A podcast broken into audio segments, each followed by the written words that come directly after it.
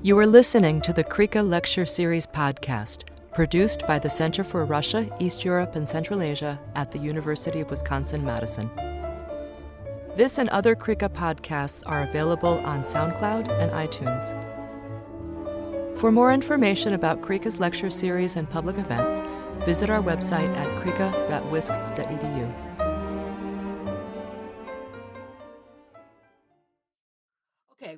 just very pleased to have Maria Sneg- uh, Snegovaya with us uh, today for her lecture. Um, she is a currently a visiting scholar at the Institute for European, Russian, and Eurasian Studies at George Washington University, and also a postdoctoral uh, scholar at the Kellogg Center for Philosophy, Politics, and Economics at Virginia Tech. Um, uh, her work came to to uh, my attention uh, in the various journals that she publishes in, but also through a project that uh, she's collaborating with um, the Center for European Policy Analysis and the Levada Center on modernizing Russia, and she has uh, co-authored uh, several really interesting papers, uh, which she's not going to talk about today, but just so that you know she's done things other than what she's talking about uh, today. Uh, she earned her PhD at Columbia, and she has a candidat uh, in economics and a BA in economics and finance from the Higher School of Economics. Um, as I mentioned, she's published in a wide variety of different journals, including West European Politics, the Journal of Democracy, and Post-Soviet Affairs. Um, the, she's going to be speaking today about a paper that she published in uh, Post-Soviet Affairs called Guns to Butter, uh, Sociotropic Concerns and Foreign Policy Preferences in Russia. Uh, so with that, I'll turn it over to Maria, and we look forward to a very uh, interesting and stimulating discussion. Thank you very much, Catherine, for the introduction. I am now going to share my screen. All right, I hope everything's good and visible to everyone, correct? Excellent. So thank you so much for the Center for Russia, East Europe, and Central Asia for having me today. I'm really honored to be presenting to such a professional and knowledgeable audience.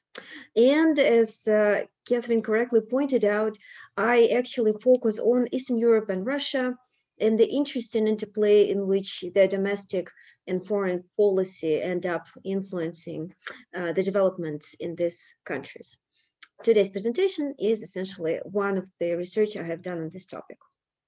The presentation is entitled Guns uh, to Butter.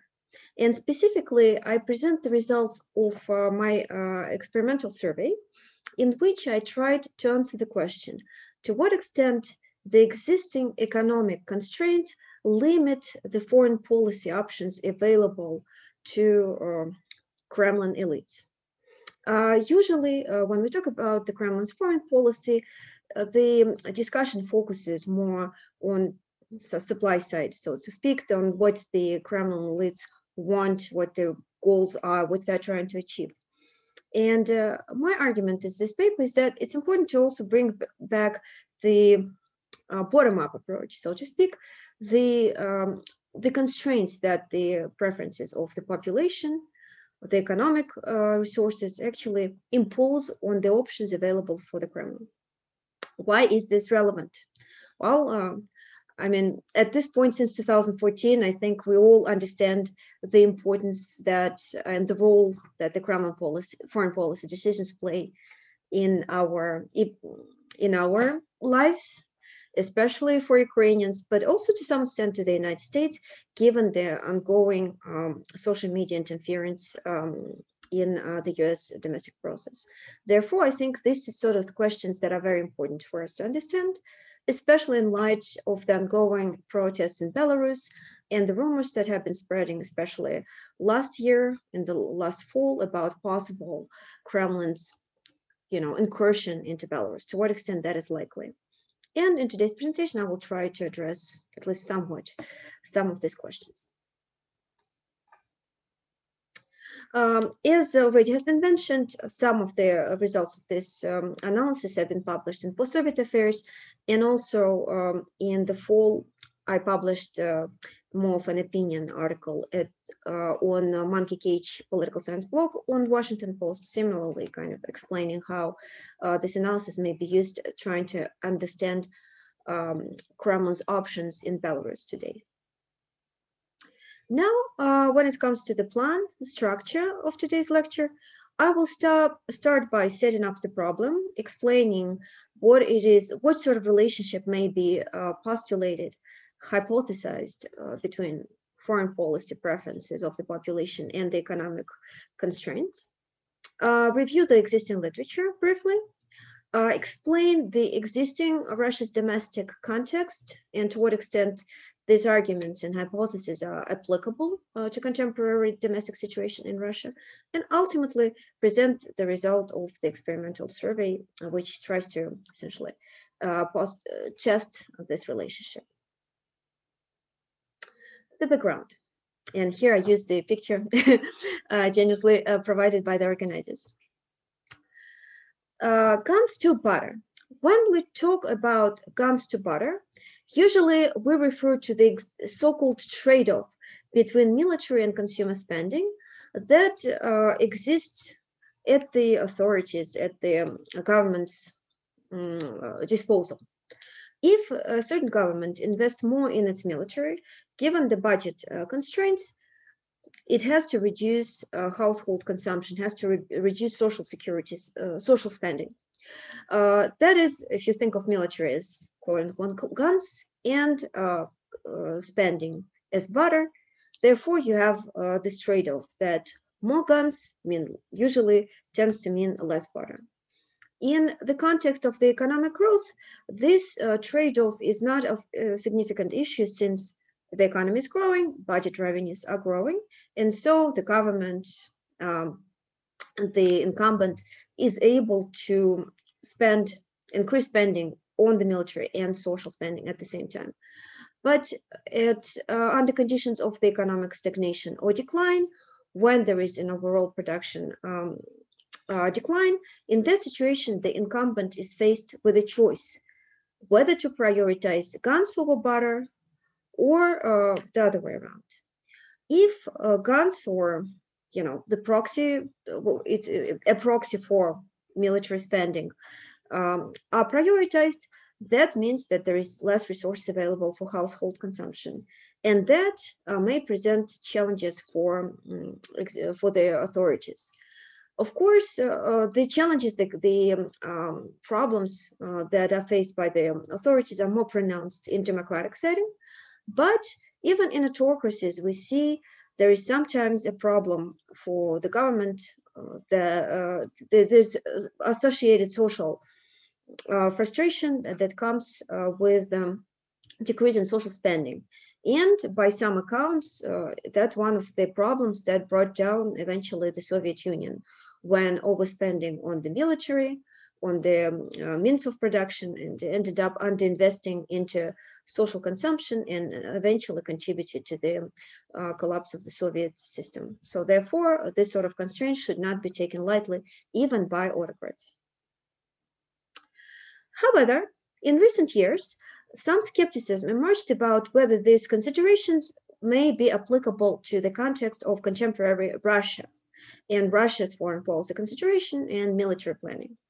Specifically, Anthony Scaramucci, then advisor to President Trump, argued back in 2017 that econ economic constraints, economic decline is not in any way a problem for Russians because Russians, if necessary, would eat snow, which I know you have a lot of in uh, Madison at the moment.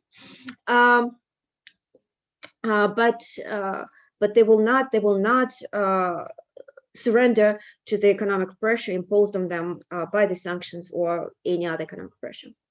So the, today, one of the uh, goals of today's presentation precisely is try to address this question. Is that true? Are Russians prepared to eat snow no matter what in order to support their authority decisions? Uh, when we look at the contemporary literature on the topic, there are two streams of literature that try to address uh, this question. Uh, the first one I called Rally Around the Flag stream of scholarship. The other one I called Audience Cost, but this certainly not very like it's just a name of these streams of literature. I think they actually are much broader than these two concepts uh, entail. First, uh, the rally around the flag concept argues that uh, in general, uh, overinvestment in the military, the military rhetoric, militarism in the country actually may be beneficial for the authorities.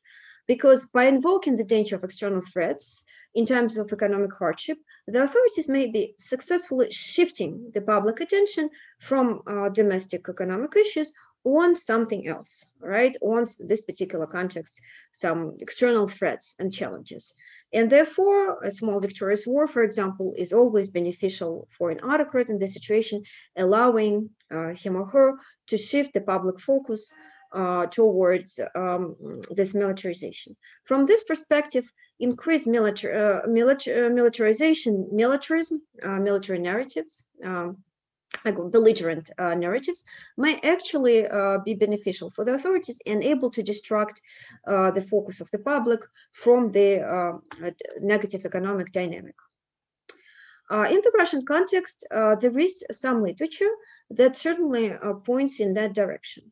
Specifically, in in their study, Sirotkin and Zavadskaya, I think it's also, also published in Post-Soviet Affairs, they show that Russian respondents tended to evaluate uh, Putin's performance more favorably when, um, together with economic priming, they also received information about Russia, uh, Crimea annexation, priming on Russia's successful actions in Crimea.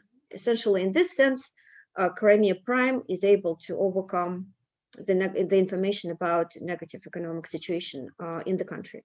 So this evidence seems to be hinting towards uh, the presence of rally around the flag effect. However, there is also an alternative stream of literature that actually points us in a different uh, direction. Uh, the audience cost, I call it audience cost, although I think uh, there's actually a, this particular argument actually extends beyond uh, the audience cost. Audience cost is a slightly different uh, idea, but essentially they communicate the same um, main uh, thought. That is, there is domestic public opinion constraints incumbent foreign policy discretion. Uh, this argument was primarily developed for democracies, on which, of course, as we know in the United States, there is certain limits to to the extent that uh, the incumbent president can go uh, without essentially facing quite a serious uh, public backlash about their foreign policy actions, particularly when it comes to military interventions. Uh, in autocracies, of course, the effect of public opinion is much on the, on the incumbent uh, actions is much more mitigated, but it's not completely absent. And uh, there is significant literature uh, that also de de demonstrates that even in the autocratic political setting, the policy uh, success uh, is also somewhat conditioned on popular support. So public is not completely absent from autocrats' consideration.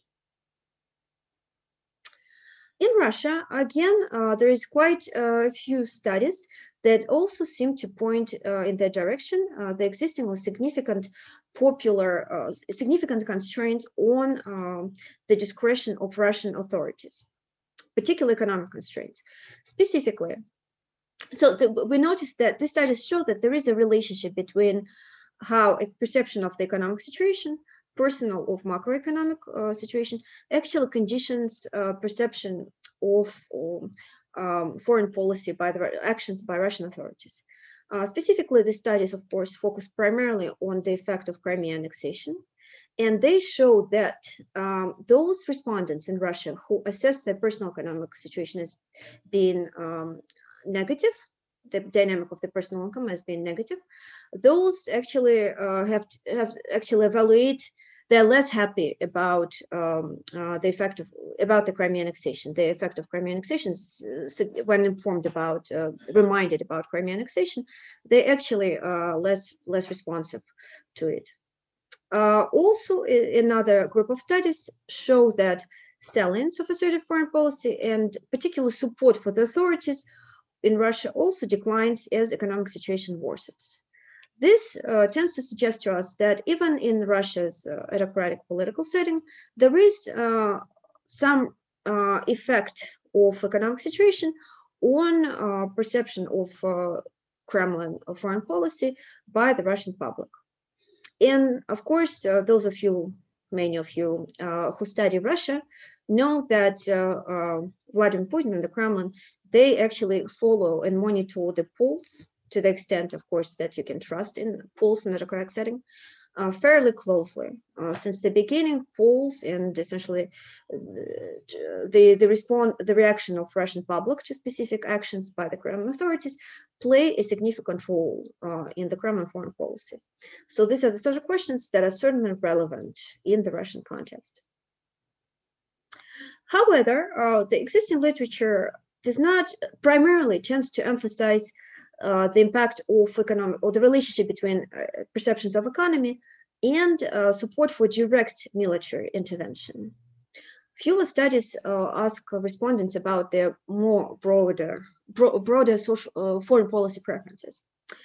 this is unfortunate given the existing foreign policy context or international context in which direct military interventions tend to be increasingly substituted with unconventional hybrid approaches where countries either fight the indirect proxy wars or try to influence each other's uh, domestic politics through economic and informational agendas. That means that uh, the foreign policy scope of actions of a given country go far, goes far beyond uh, direct military intervention. And therefore, it's also very important to understand how the public uh, responds to different foreign policy actions by the authorities, conditioned by uh, perception of the economic situation.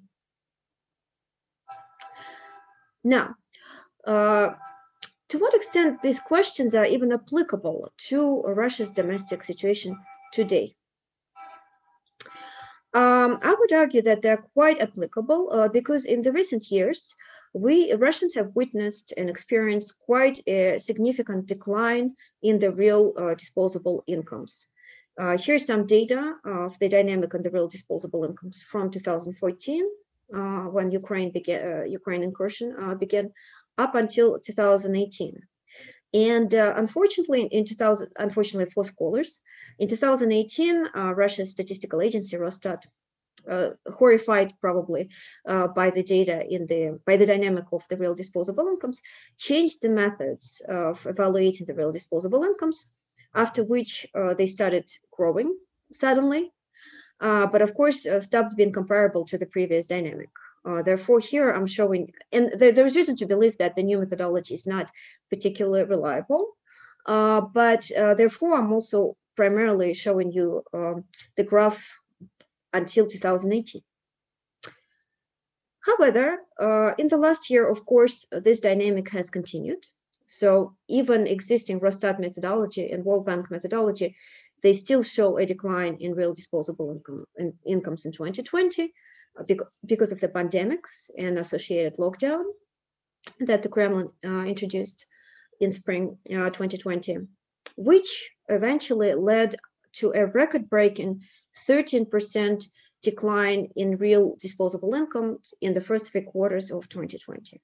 So uh, this is just the uh, analysis that shows that the sort of questions I'm asking are still quite applicable to Russia's contemporary domestic political setting, given the decline of real disposable incomes over the last, uh, at this point, probably uh, seven years approximately.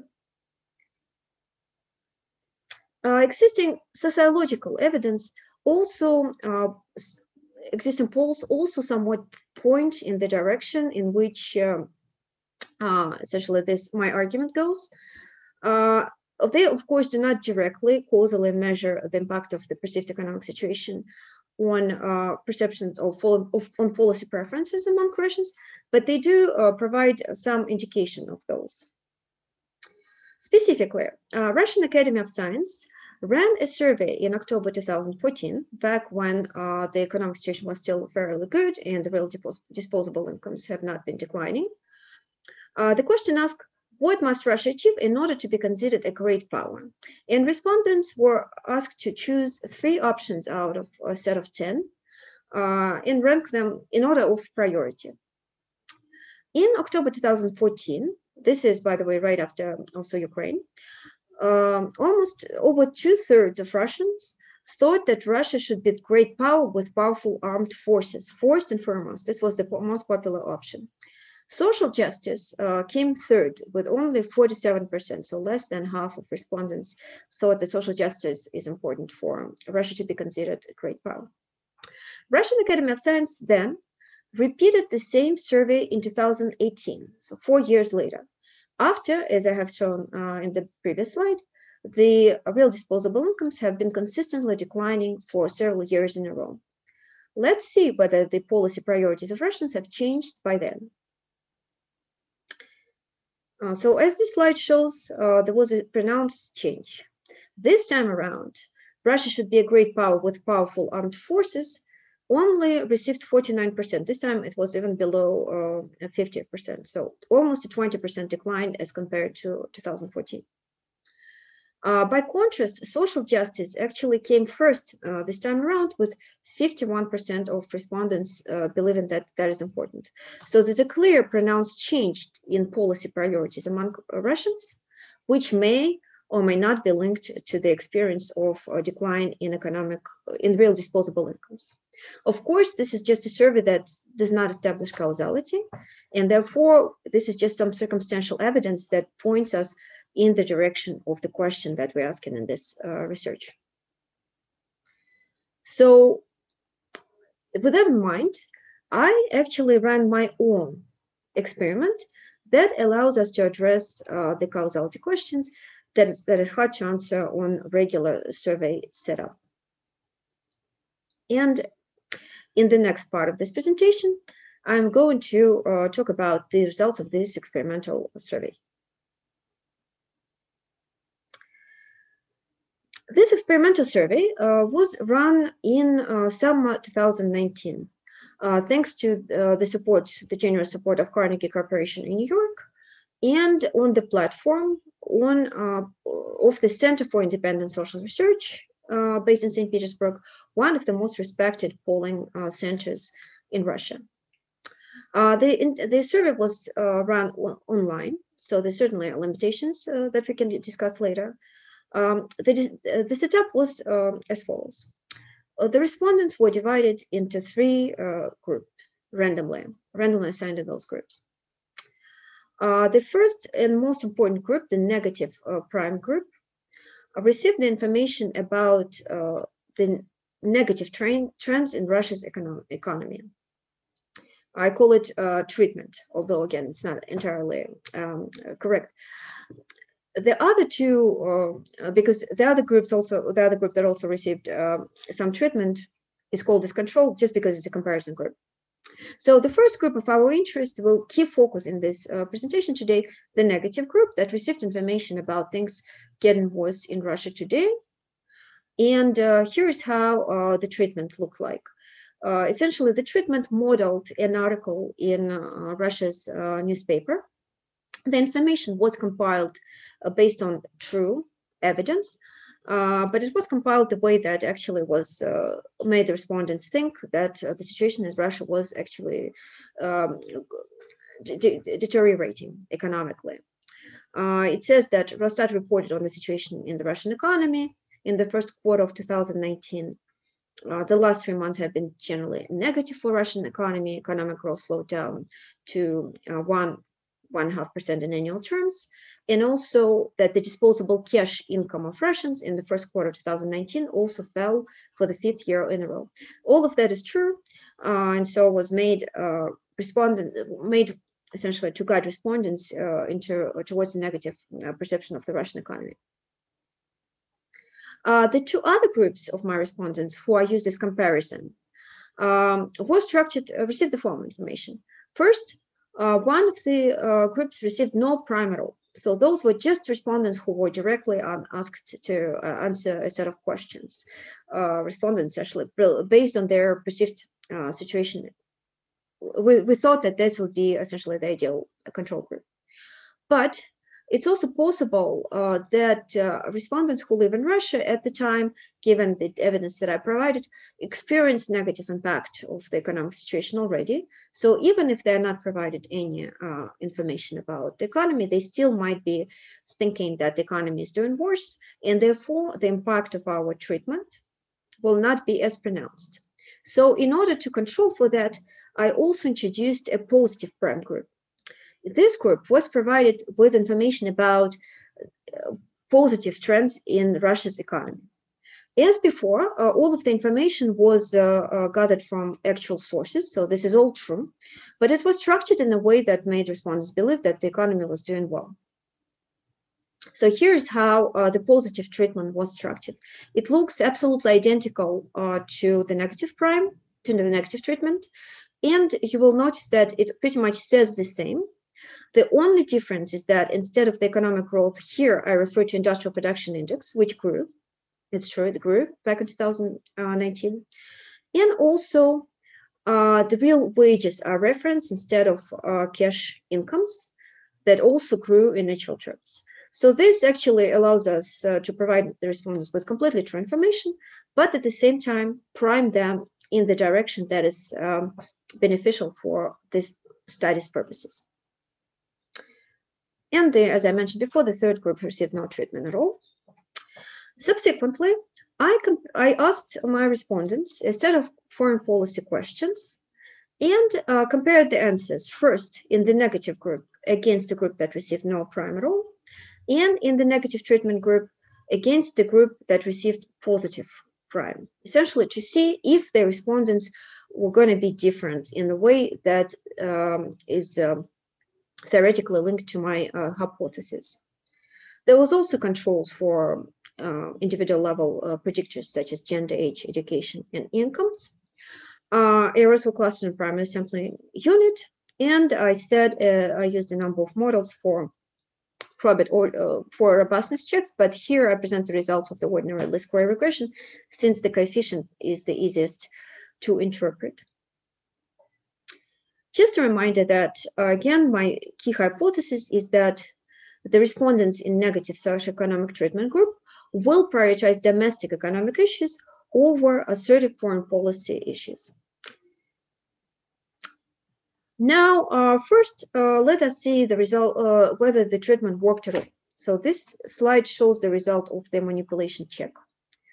Uh, the question um, was asked at the very end of the survey, um, and it asked respondents, how do you see the dynamics of the economic situation in Russia? So uh, there is four possible options, and high number is associated to better uh, perception of Russia's economy. Uh, the graph, uh, for those of you unfamiliar with this uh, graph, I will just quickly explain that uh, the red line, the red vertical line refers to essentially zero. and um, the points, blue and the red one on the, on the graph, they refer to the difference between the respondents in the negative group and the positive group. So for the difference to be significant, the um, confidence interval, uh, the horizontal line surrounding these dots on the graph, should not be crossing the red vertical line. So, so far on this graph, you see that both uh, blue and the red dots are, uh, are significant, both coefficients are significant. And what do those coefficients refer to? So the blue dotted line corresponds to comparison of the group with negative prime against the group that received no treatment at all. The red line corresponds to the comparison of the group with negative prime compared to the group with positive prime. So as you see from this graph, the result is exactly as one would expect.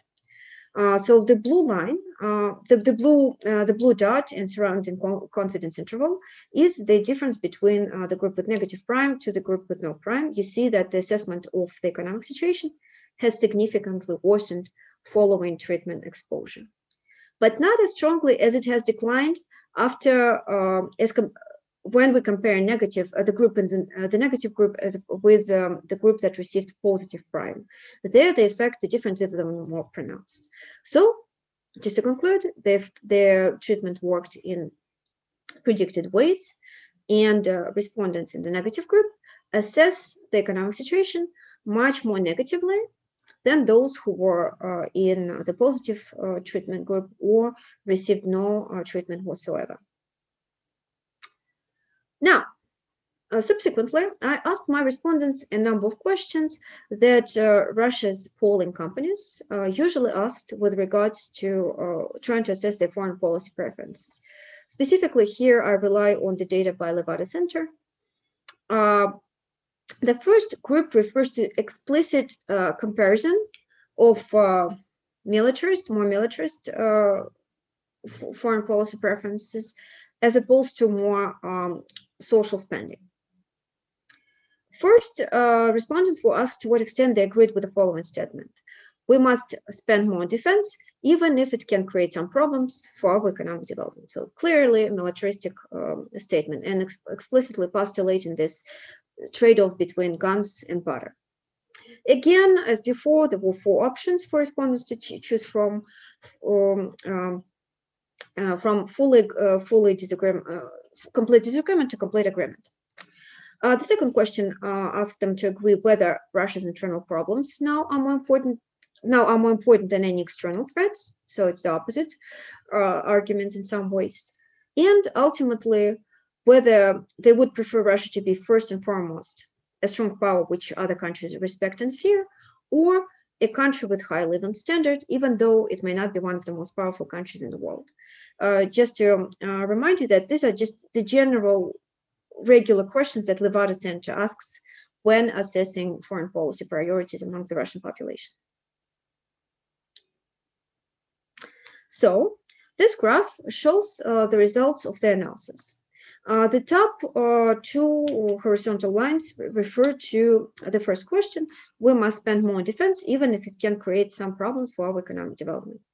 And as you can see, uh, there is a significant decrease in the number of respondents who thought uh, that the, the, who agreed with the statement. So the the coefficients are located on the left of this vertical um, uh, zero line.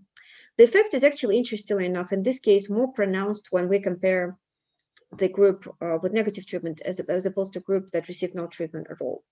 So in this case, it's significant, uh, but clearly as comparison, the blue and red line demonstrates, the effect is similar for both uh, comparison, negative versus no treatment and negative versus positive treatment.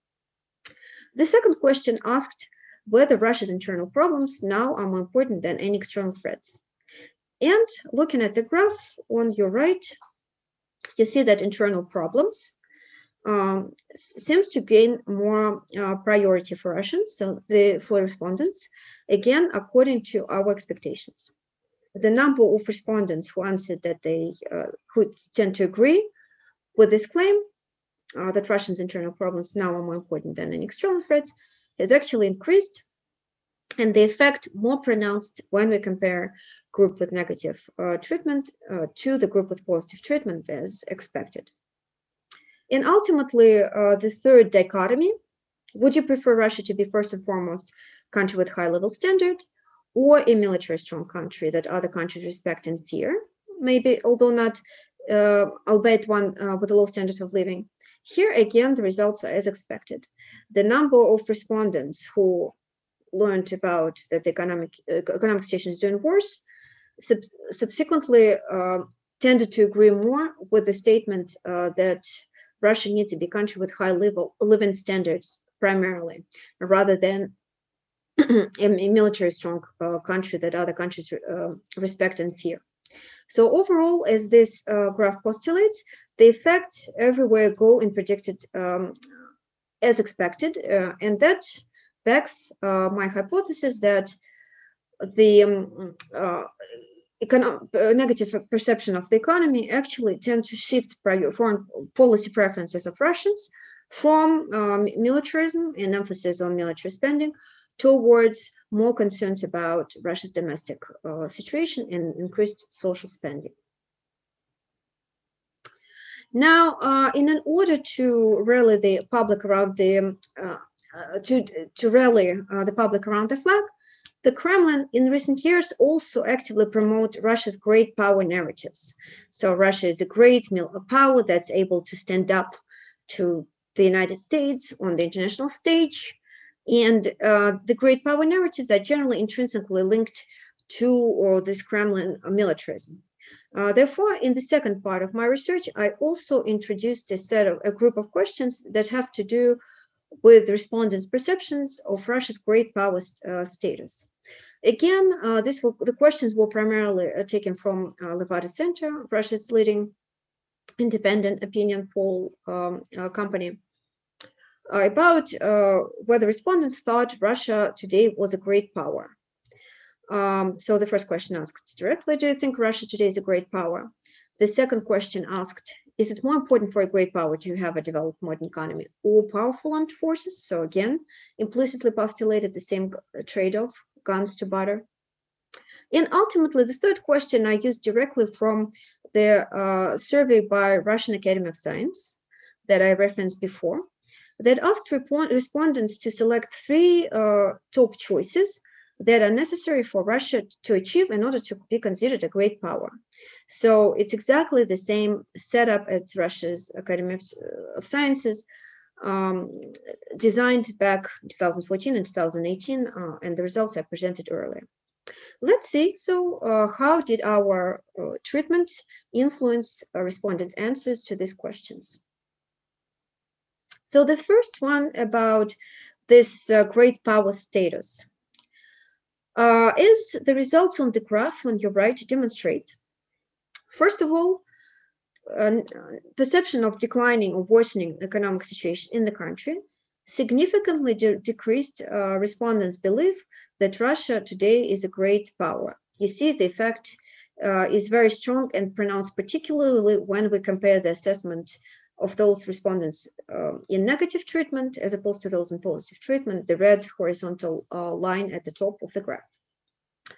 Second, when it comes to uh, what a great power should have, uh, whether it should be powerful armed forces or developed modern economy, when uh, the, uh, this trade-off is postulated this way, you see that uh, the treatment, the negative treatment, significantly increases the number of respondents, the number of responses that a developed modern economy is more important uh, for a great power. This actually suggests that um, no matter how much the Kremlin you know, promotes this great power rhetoric and tries to rally the population around the flag, uh, when the economy um, is uh, doing worse, it's much harder to convince uh, Russians uh, that Russia is still a great power, uh, given that they observe uh, the economic situation and it seems to be playing a role in assessment of Russia's great power status. Ultimately, let's see how did our treatment influence the answers to the Russian Academy of Science survey that I referenced before. So here it's a little bit probably harder uh, to read, given that there's a number of options. But overall, uh, again, the impact of my treatment uh, is exactly in expected uh, direction. You notice that uh, there is an increase in responses that developed modern economy and well-being of citizens is more important, uh, although these effects are not uh, statistically significant. But most importantly, uh, there is a significant impact when it comes to their answers about military. So the number of responses that powerful military is important has declined significantly, as you see by the horizontal line uh, on uh, the left of the vertical red line.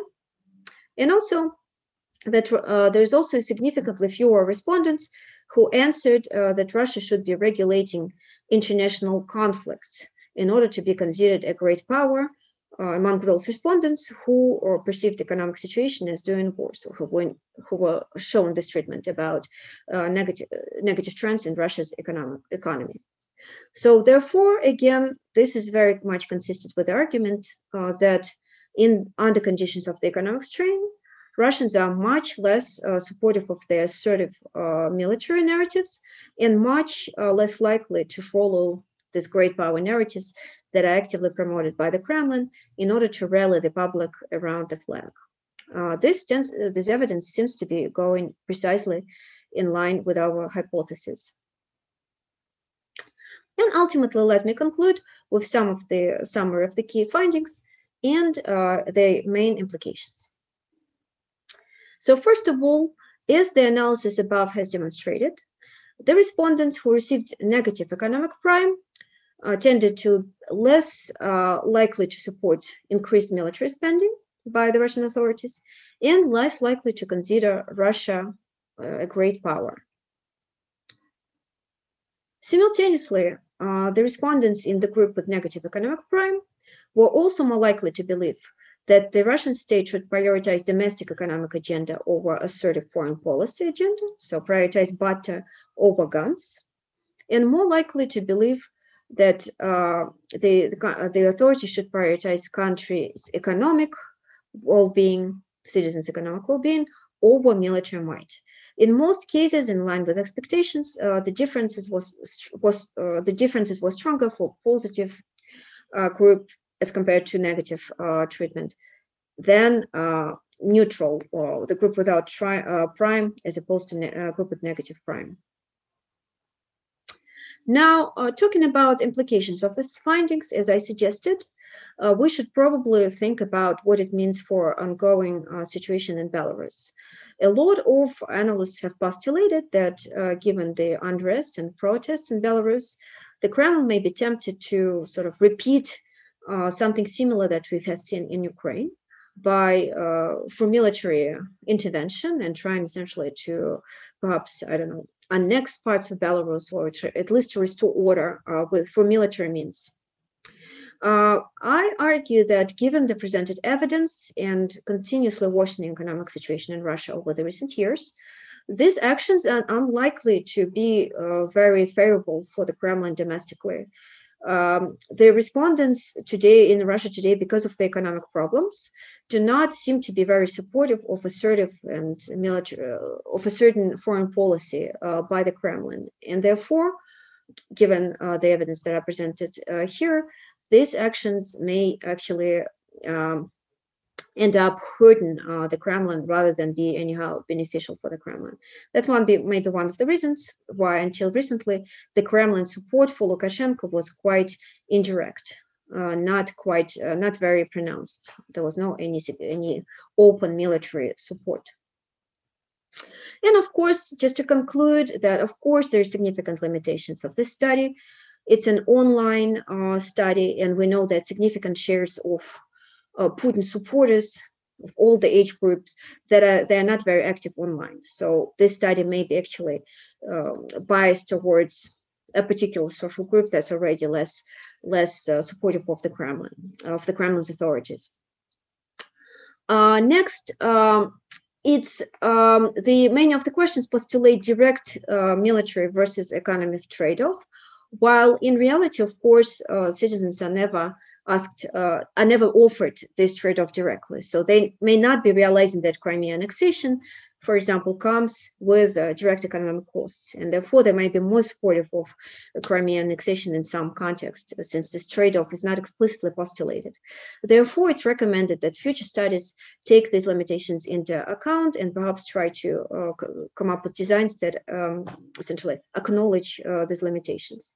And of course, ultimately, I have not uh, looked at the relative impact of economic versus uh, rarely run of the flag effects in the sense that it would be interesting to do something where economic treatment is at the same time followed by some kind of uh, uh, hawkish geopolitical treatment, something that has to do like assertive or crown foreign policy, to see whether the impact of negative economic um, treatment may be overcome by more um, assertive uh, I don't know, foreign policy, uh, but by the rally around the, flag, uh, the flag effect in uh, conjoint experimental design.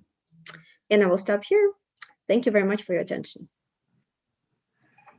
Thank you very much, uh, uh Maria, for a very interesting presentation. Uh, I really like how it sort of goes against the grain of the sort of Russians will eat snow perspective, yeah. which is certainly something we hear a lot of in commentary about Russia today. Um, well, okay, so now I will open the floor for uh, questions or comments or discussion. And uh, please indicate uh, that you're interested in asking a question by using the raise hand function, or, you know, since we don't have a queue going yet, uh, you can just jump in. I'll give people a second to figure that out. Um, um, well, maybe I'll get things started with my own uh, questions. So um, as you know, so a couple of things about your your um, whole approach um, strike me as interesting, and, and one you know one thing I wanted to ask you about is do you so with this technique so you identify the statistically significant effect with the treatment Um, and I, you know, I asked some technical questions about uh, how you, you know, the, the regression model. So, so just a one technical question: Is that just is the regression results you showed us? So that's controlling for these other uh, factors, or okay? Um, so how then, you know, how would you address the question of whether or not these effects are large enough to actually make any difference politically? So, you know, that's a sort of a critique that's been raised against these experimental, these survey experiment approach. Okay, so you've shown that in but you know why why should we believe that uh, these kinds of effects actually matter for um, you know matter politically for you know decisions that the Russian government makes? That's an excellent question. Uh, thank you so much. So certainly, of course, on the broader level, I don't think there's a fundamental way, unfortunately, to address this question. We just uh, we can show that these effects exist. So you shouldn't be, uh, you know, by default assuming that Russians will continue will eat snow no matter what, and there is a limitation. Uh, but it's true that the magnitude of the discovered effects fluctuates. Uh, it's not very big. Uh, it fluctuates between 3 and 6% change of the range of the variables case. And most results are only significant in 90% confidence level. That is because of the internet. Um, in my experience, internet-based uh, studies, they actually limit a little bit the magnitude of the effects. I also have done a number of um, face-to-face experiments in those situations the effects actually seem to be tend to be more pronounced uh, probably uh, because it's uh, I don't know because of the essentially uh, the way that people tend to probably believe more what you present to them in person.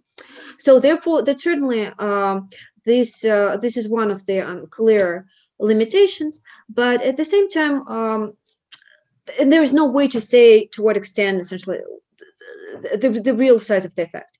However, we do see by a number of uh, side indications and specifically by the survey evidence that's also, of course, uh, not causal but it does show us quite a pronounced size of these effects.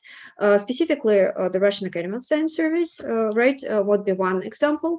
Uh, but there is a number of studies that have done the whole um, comparative analysis of these um, trends on the survey level, and they actually show quite a pronounced change. So, in Russian Academy of Science, for example, I mentioned there is 20% decline in the number of responses who favored stronger military as after these four years. Of course, it may not be just the effect of the economy, it may be a cumulative effect of other problems.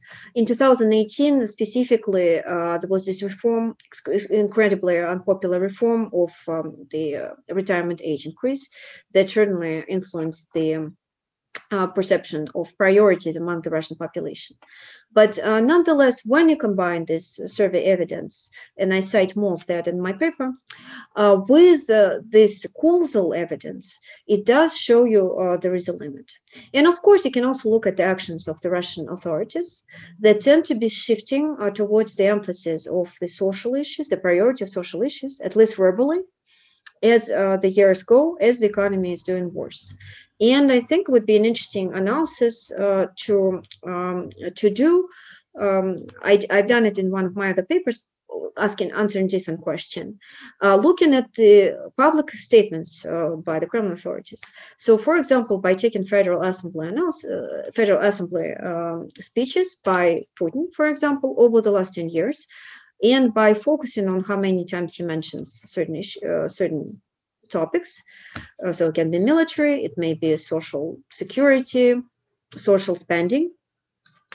Uh, that will be another, you know, evidence that will show you that, uh, at least publicly, the priority of the Russian authorities tend to shift uh, along with the as as the salience of certain issues also changes for the Russian population.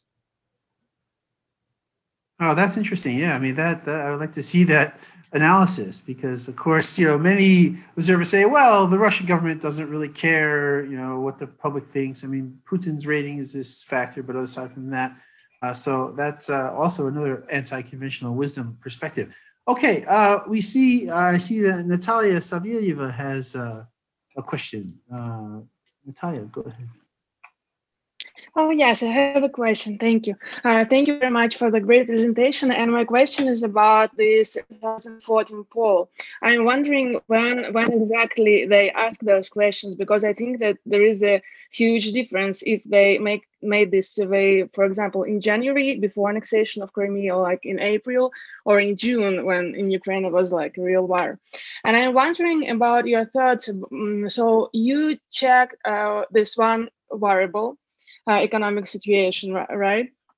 And I'm wondering, like, for example, if you would add this second variable, which we had in 2014, is actually, which is actually like a real, like, conflict, military conflict, which is really, which is very close to Russian borders and important for Russian people because this is like post-Soviet republic, and what which was must like covered very, very um, I don't know, massively by Russian media. So, which result? What what would uh, so in your case, bottom one, right?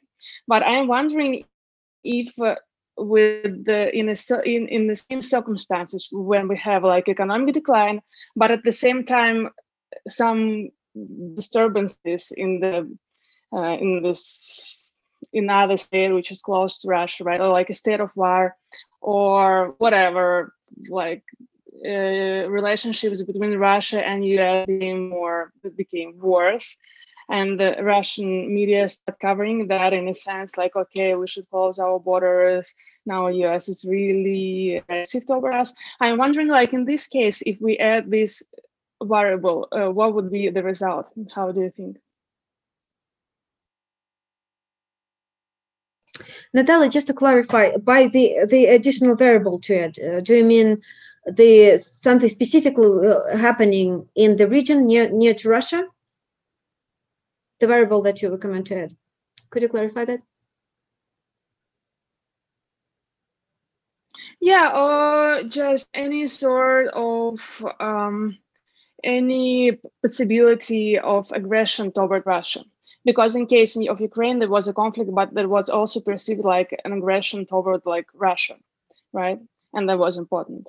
Uh, so for example, if we add this variable, what, what do you think will happen?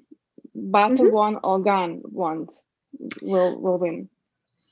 Yeah, so first of all, thank you very much for uh, interesting and uh, perceptive question. So first of all, you're certainly right about this Russian uh, Russian Academy of Science uh, question, and I, I, do mention that it was uh, run in October 2014. So certainly, uh, increased militarism may be also mm -hmm. associated to the impact. That's why precisely why I done I've done the experimental survey, right? Is that to establish causality between these two factors that's independent on the influence of other uh, interfering variables such as I don't know, be it retirement age increase in case of 2018 or uh, the Ukraine incursion in the case of 2014. That is just indicative of the priorities of the Russian population uh, to show you the trends. Uh, but there is also a number of other uh, recent surveys that uh, Levada survey, for example, uh, keeps asking the same questions over the years. Mm -hmm. And they certainly notice over the last years, since 2018-19, uh, the growing belief among Russians uh, that the government should be first and foremost concerned about the problems of declining living standards, rising prices, and degradation of social welfare instead of war in Syria and confrontation with the West and Ukraine. And this has been actually a consistent trend in Levada studies as well. I mentioned that I bring the, I refer to that evidence in my own article, but there's also a great study by Sherlock, Professor Sherlock, who has done very similar analysis to actually bringing up much many more polls, and he primarily relies on polls without any experiments, uh, but he shows the same trends. Essentially, my art, my the contribution of my experiment is only to show that evidence, uh, the, same, the same relationship causally, uh, because the evidence has already been provided by a large number of uh, different surveys.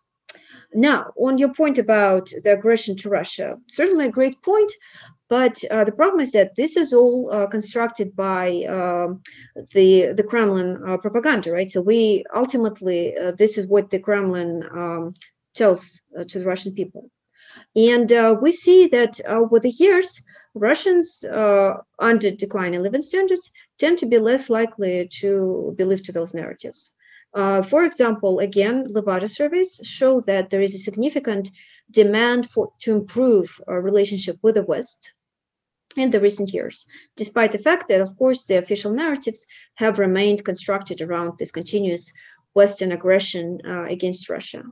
Uh, that is, of course, not just the impact of the overall changing priorities among the Russian population, but also growing importance of uh, internet uh, and the role of the essentially media sources. Fewer Russians have now uh, are now relying on uh, state TV channels as their main information source, and therefore, more of them, a few of them actually tend to be um, subject to uh, the official Kremlin narratives. So yes, of course, I, unfortunately, I didn't have that particular variable in my research, but I'm fairly certain that um, the effects that we are discovering here, they're uh, independent of uh, the way the official narratives, um, the official Kremlin narratives construct uh, the problem. Great, thank you, Natasha, for the question. Uh, so we have a question uh, in the chat uh, from Emma Baldwin, whose microphone is not working. So uh, I'm happy to read her question. And that is, do you think that if Russia's economy were to improve, might there be a return to prioritizing guns over butter? Or do you think that this is a long-term trend that you've identified? Thank you very much, Emma. That's an excellent question. Uh, the findings show that unfortunately the very opposite is also true, right? Notice how I uh, uh, intentionally compared negative prime versus positive prime, uh, and uh, um, and also negative prime versus neutral prime. And the fact that these uh, two primes, the two comparisons always go in the same direction, it actually suggests that the positive prime works precisely in the opposite way. So respondents who are uh, who see the Russian economic situation as more positive, yes, it's true. They tend to make less emphasis on the economic issues, and therefore there might be higher willingness to uh, agree with um, uh, assertive militaristic uh, narratives. However, given the current uh, trends in Russia domestically and the international political context, uh, the role of sanctions, it's not particularly likely that Russia's economy will fundamentally change its uh, dynamic in near future.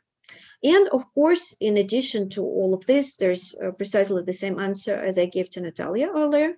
Uh, we also observed since 2017-2018 um, growing polarization among the Russian population when it comes uh, to media consumption uh, sources, to media sources, uh, well, it used to be that, um, first of all, about 80% of Russians relied on state-funded TV channels for as the main information source, and even those who did not rely on those sources for the main information, those who relied on internet sources, uh, they still showed very similar kind of answers. There was not particular differences in the answers. In recent years, this trend has changed. In recent years, we observe very pronounced polarization among those groups uh, that continue to rely on federal TV channels uh, as the main information source and a growing number of those who uh, rely on social media and internet as the main information source. And those who rely on internet primarily, uh, they tend to actually become much more negative in their assessment of the situation in the country, and also much uh, less uh, pro-Kremlin in their political preferences. So given the combination of these uh, two factors, I wouldn't be particularly worried about, uh, you know, this military, uh, strong militarism narratives essentially gaining a lot of ground with the Russian population in the near future. Okay, Great. Um, any other questions uh, out there? Comments? Yes, uh, Yoy, please. Hi, thanks. Um, yeah, I, I thank you so much for the presentation and um, it's nice, nice to see this work.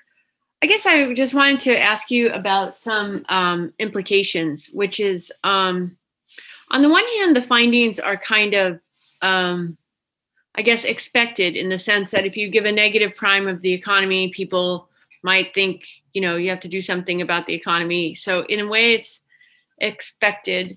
Uh, on the other hand, it seems like the contribution is in terms of suggesting that um, that there's a limit to uh, foreign policy or um, external action, that the economy is kind of a limit, not just on foreign, foreign policy, but to some extent on the government. So I guess I just wanted to press you a little bit on the implications of the economic constraints on government actions. um, because it's not just um, foreign policy or wars that are con- that are in contrast with the economy, but also the corruption, the lack of modernization, and frankly, just the staying power of the regime. That if I mean, you could say, do you want Putin or do you want the regime? And so somebody might say, you know, the economy is going to be a constraint on his power. So I guess they just thought maybe you could speak a little bit to the broader implications of this economic constraint. Thanks. Thank you very much. That's an interesting question. I will engage a little bit of other uh, studies that I've done in answering that. Um, so uh, I think a lot would have would depend on how you see the um, uh, uh, kind of the the nature of uh, the regime, autocratic regime that's currently um, uh, has been formed in Russia.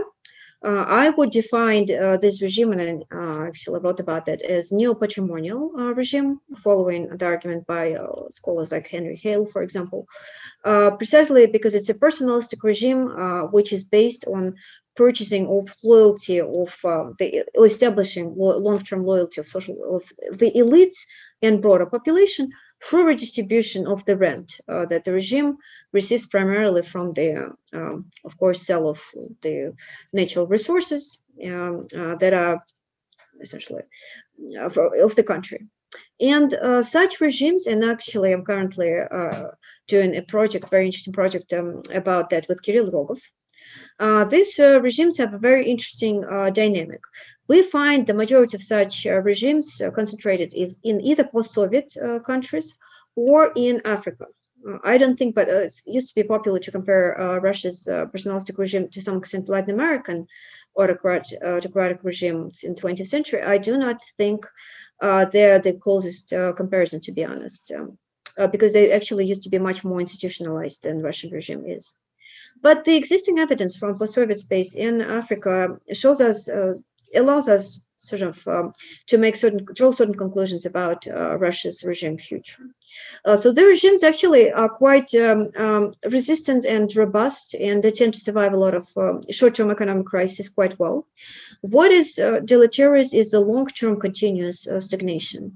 When over the long term, uh, the resources you, that the regime uh, uses to purchase loyalty of the elites and the population, they um, essentially shrink and at the same time, the political protest that usually emerges in uh, bigger cities, uh, more, more, more educated, um, usually more informed, better informed, uh, is joined by the economic uh, protest emerging on the uh, kind of smaller, uh, more, more, more smaller cities, um, uh, the areas of the country that are primarily hit uh, by the economic stagnation.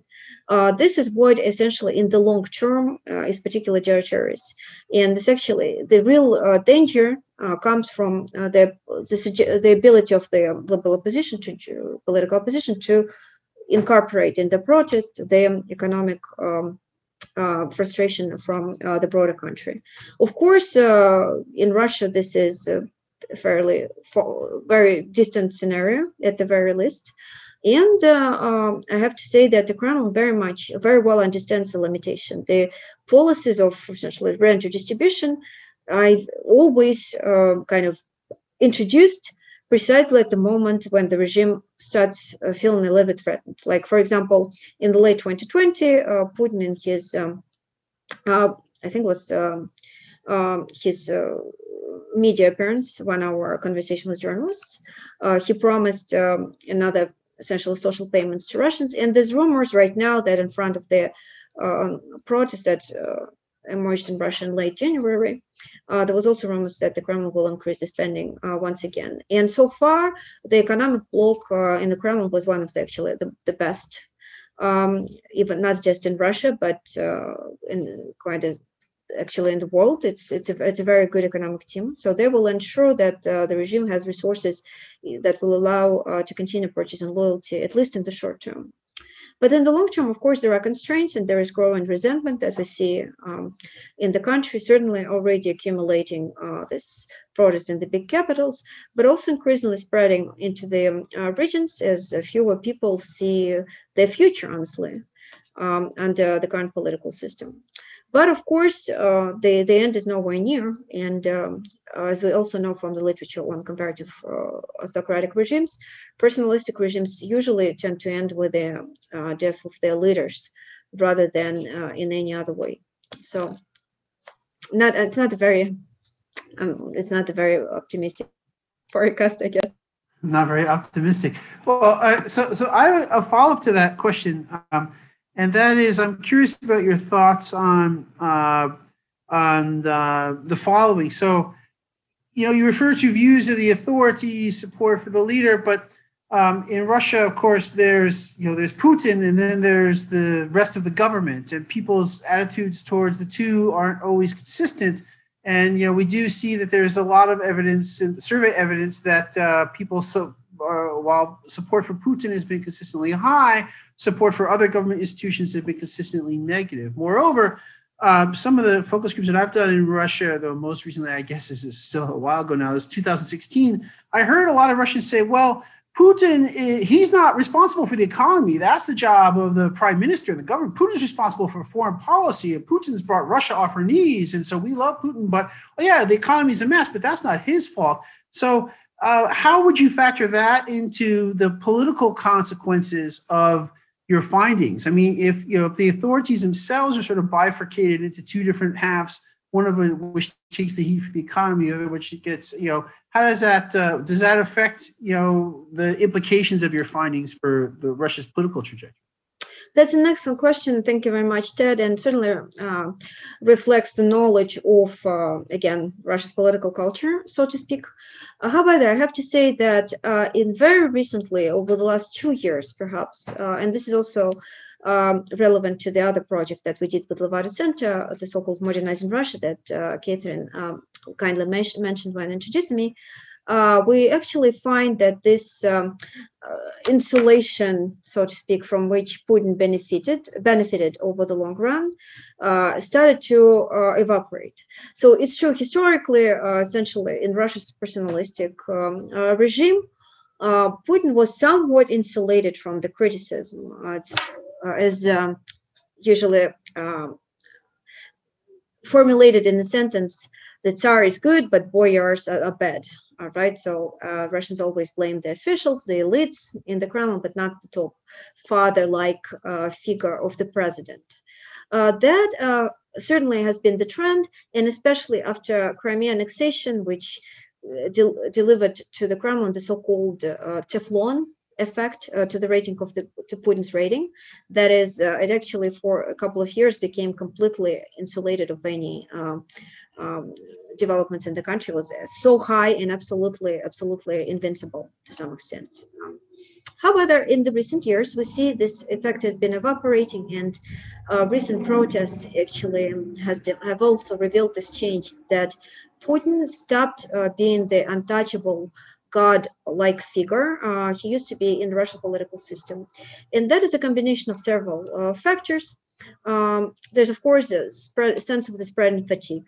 After all, that's one leader ruling the country for 20 years. It's just, uh, it's um, honestly, he's nearing almost uh, may become one of the longest lasting, it's not the longest lasting ruler uh, in Russia's history. Uh, it's um, uh, it's quite abnormal even by Russia's personalistic, uh, by standards of Russia's per- historically personalistic autocratic system. Uh, second of all, there's also um, uh, a grow and generational change. we right now are witnessing coming of age of a newer generation that um, younger Russians aged um, below 25 approximately, whose essentially all life was under Putin, and who are much more westernized and uh, modernized, if you will, in their preferences. Uh, one of our studies actually with Levada Center precisely focuses on how this particular group of Russians is different from uh, the older generations. And uh, for this particular group, mm, Putin feels very much, his, his behavior feels quite um, honestly obsolete, if I may use this word, since uh, he just appears very much like a grandfather figure and does not seem to relate to uh, the demands and preferences. And even his rhetoric feels uh, very different of what they're used to, particularly given that they're the internet uh, generation. they they have their own styles and practices and behaviors, and he certainly um, is not. Uh, so it's actually very interesting to observe this change because I remember back in early 2000 how when Putin just appeared on the Russia's political scene, he was considered to be extremely cool, and particularly his behavior and demeanor certainly certainly was very much um, appreciated among uh, broader Russian population. And of course, the third factor is just the worsening economic situation and spread in perceptions that the authorities are not uh, really delivering. That inevitably also uh, reflects on Putin. And I have to mention that the opposition in Russia also has done a lot to contribute to this perception quite successfully. For example, uh, Navalny's movie about Putin's palace certainly contributes to this destruction of Putin's like this uh, image, uh, this almost uh, sacralized image that has been uh, constructed over the years. So I think that uh, we actually witnessing right now the erosion of Putin, uh, support of his particular like personalistic image of this uh, invincible God uh, father figure, God- godlike figure. And um, this is also reflected in the polls. Uh, Putin's uh, uh, trust rating, there's actual number of ratings, but I think it's trust rating that's one of the lowest over the 20 years of his rule. So in this sense, I, this, I think we are witnessing something new in the dynamic of Russia's um, regime. Well, thank you very much. I mean, that's very interesting. Lots of food for thought. And I also put in a plug for those uh, reports you mentioned on modernizing Russia. I've uh, had a look at them. There's very interesting material, very topical, very up to date, and uh, again, sort of cuts against the grain of a lot of sort of received wisdom about contemporary Russian society. So uh, that brings us to the end of our scheduled time. I want to uh, thank Maria very much for a very informative uh, presentation and for interesting discussion following. Um, and I want to thank the audience for being a good, attentive audience and for your questions. And thus we conclude the session. So bravo, thank you. Thank you very much.